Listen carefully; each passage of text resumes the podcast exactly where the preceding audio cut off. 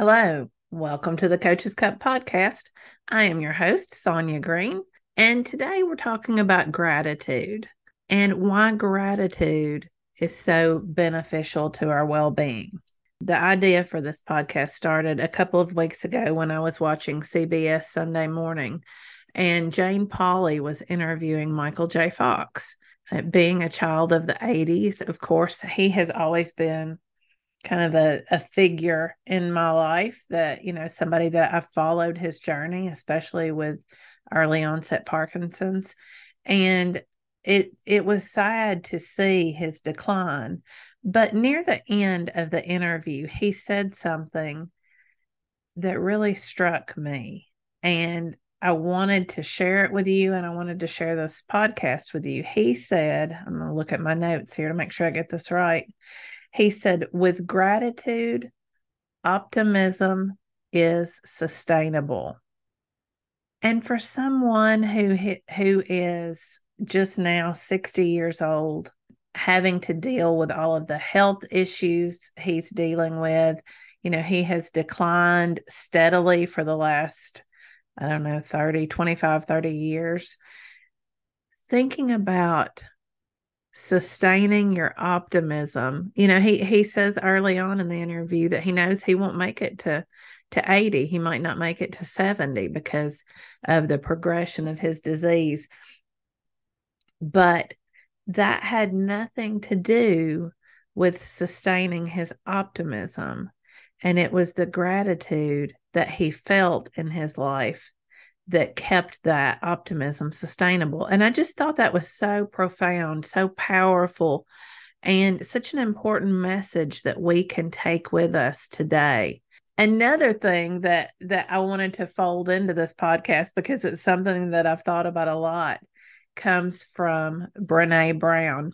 She talks in several different of her uh, several of her works. She talks about the concept of foreboding joy. Now, think about that for just a minute because it's an oxymoron, right?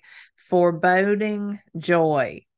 But it's that feeling we get when we feel happy and then immediately we start worrying. We're afraid that something bad is going to happen. And, you know, she described it with that a classic movie scene where you see everybody in the car traveling down the highway and everybody's happy and singing and it's just a great family moment. And then the shot pulls out and shows the car traveling down the highway and a big truck coming toward them. And you know immediately we're all like oh no they're too happy. They're all going to die or something you know there's going to a wreck happens and this is a cultural thing that this concept of foreboding joy that that most of us deal with. It's made its way into our everyday lives in the way that we feel like I can't be too happy or life's going to get me. I can't be too proud of myself. I see that a lot with the women that I coach. If I toot my horn or if I am somehow too proud of my accomplishments, somebody's going to put me in my place. Not understanding because our culture has given us this idea that, you know, pride is arrogance, which is not true. And that if we are too much of anything, then we're going to get pulled down into our place. And so I think this concept of foreboding joy in my mind it can sometimes keep us from real gratitude because we're worried about balancing out. You know we don't want to be too much of anything. So we don't feel we don't practice the gratitude because we're afraid that somehow if we start naming off all the good things in our lives that somebody's going to come and get it and so I want to talk about the benefits of gratitude practice more than just making optimism sustainable. Although, if that were the only benefit, I think in my mind that would be enough. I am a more optimistic person generally. And I, I, hesitate to say by nature, although I do think it's partially by nature that I'm more optimistic.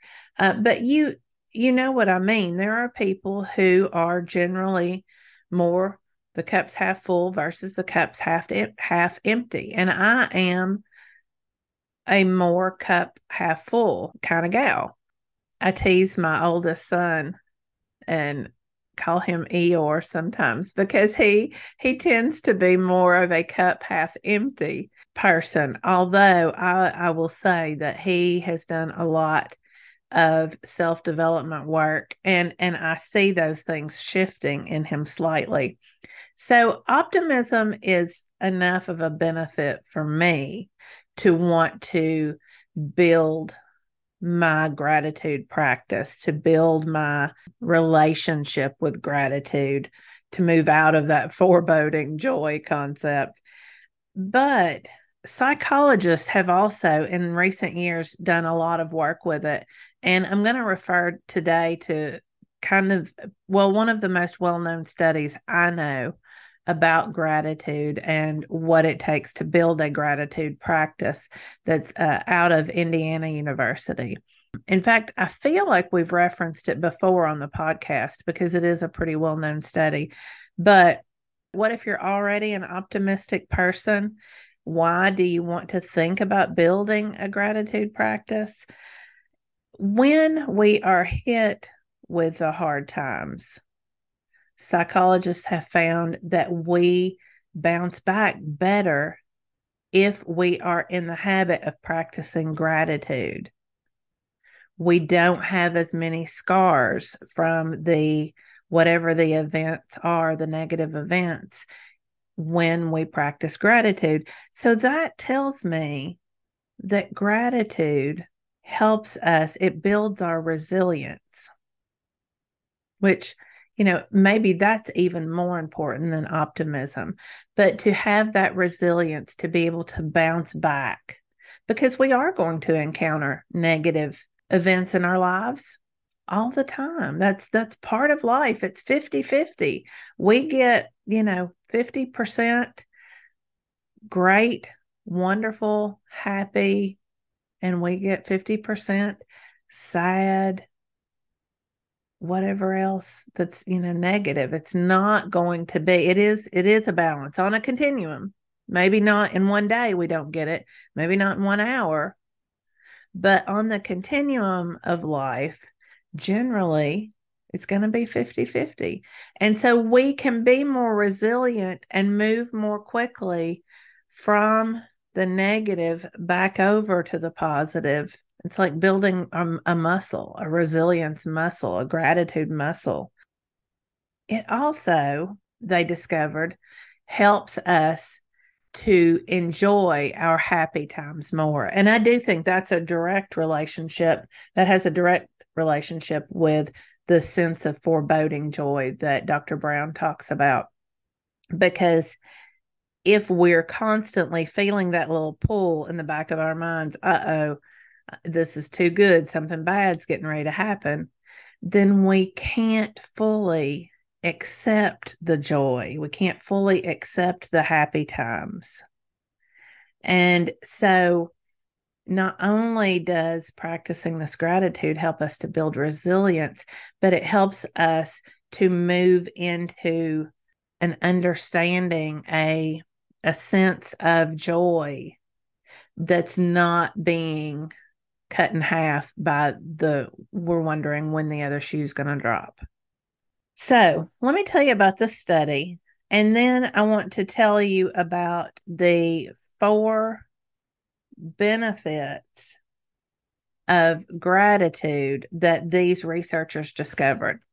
I'm not going to go into all of the details of the study because you you probably don't want to know. If you do, then you can look it up. Like I said, just look up Indiana University psychology gratitude study. And I'm sure if you Google that, you'll find it. But these researchers, they had three different groups, but the group that showed the benefits of gratitude, what they had them do, they watched all three groups for a month.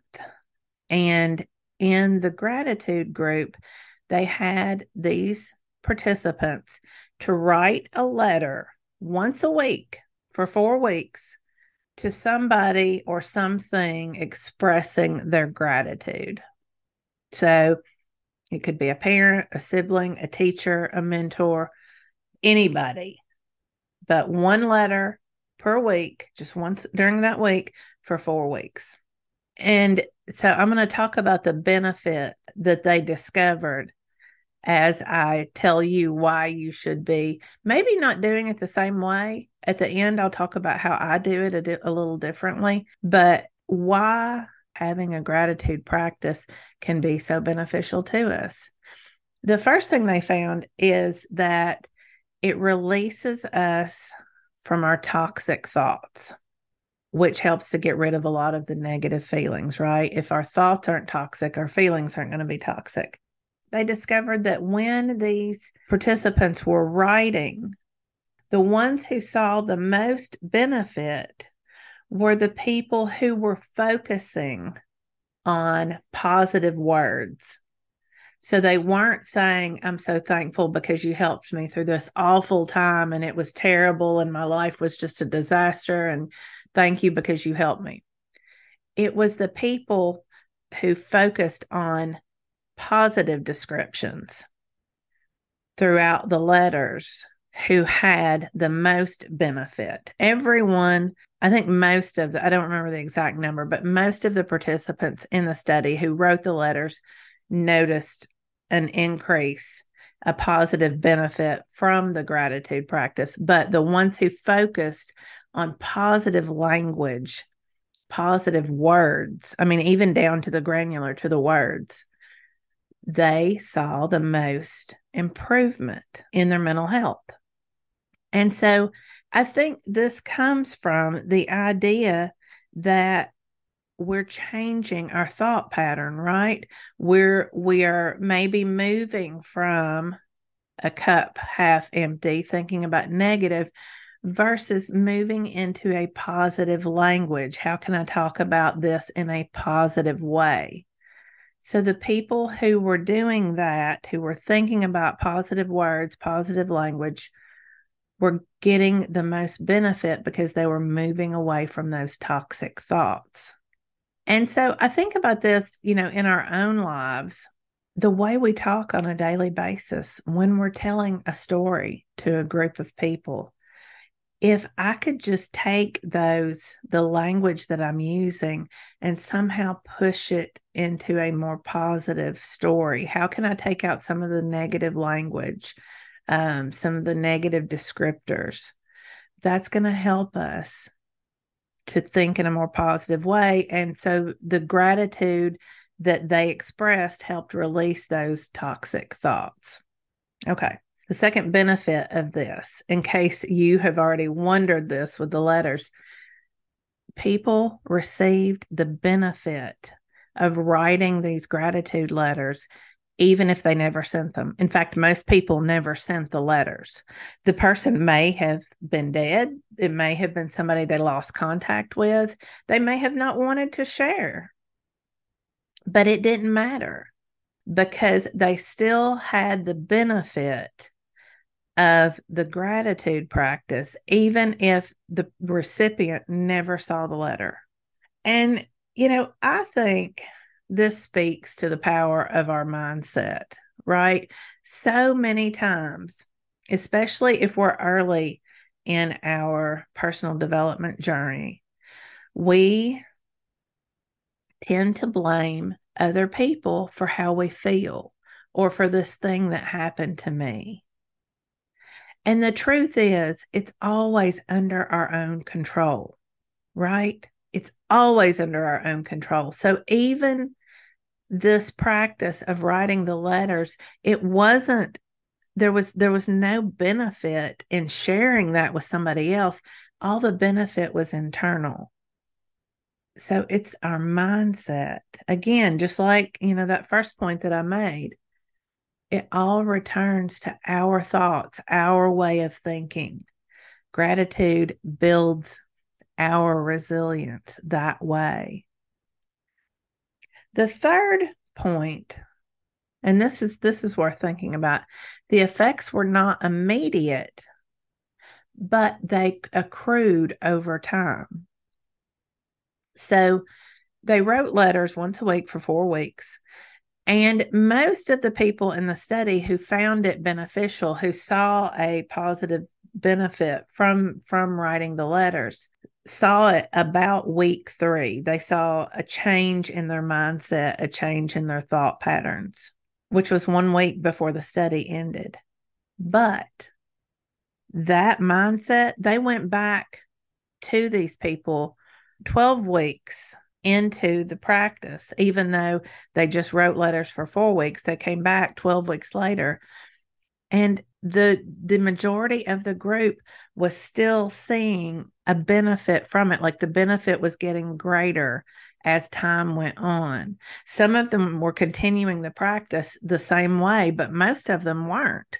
Most of them, it had just changed their way of thinking, their way of focusing, helping them be more grateful and, and positive in their way of thinking that the benefit was still accruing. So it's like putting, you know, a small amount of money in a bank account and leaving it there and coming back and finding a bigger pot of money. It's still accruing over time, even if you're not doing the thing you were doing. The last thing is the lasting effects on the brain that they saw from participants in this study. They did MRIs of these participants, and the results showed that for the participants who wrote the gratitude letters weekly for those four weeks, even in that third month afterwards, the activity in their prefrontal cortex was increased. And I think this is interesting because what we know about the prefrontal cortex is that's where our that's our decision making place, our logical thinking space in our brain. And so not only are you building gratitude and optimism not only are you building your resilience, but you're going to have this is my link. This is not necessarily what the psychologist said, but in my mind, what this means is that it's going to also increase your ability to make those logical decisions, to not be reactionary in our lower brain, to give more power. It's building that muscle, that prefrontal cortex so that we can use our logical thinking processes at a greater capacity. So I think the study is just really amazing. And like I told you earlier, it's not exactly my gratitude practice. So I have no idea if if mine works to the same level as theirs, but if you're not somebody who wants to sit and write a letter once a week, to get this practice started, I, I'll share with you how I practice gratitude on a daily basis. I have talked a lot about being present, right? That's something that actually both Judith and I both talk about is being present. And Judith has taught me a lot about being present, about how to feel yourself, feet on the floor, sitting in your seat, thinking about what's around you one of the things that I like to do to keep me present is to point out things I'm grateful for. James Clear in Atomic Habits, he talks about habit stacking. So when I practice being present, I also practice being grateful. I stack those two together. That has worked for me. And so it'll be something like this. You know, I will sometimes I'll set a timer, but most of the time now I just automatically come back to it multiple times throughout the day.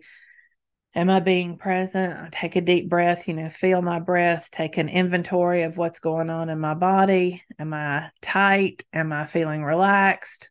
And then I'll think about, look around and find something I'm grateful for.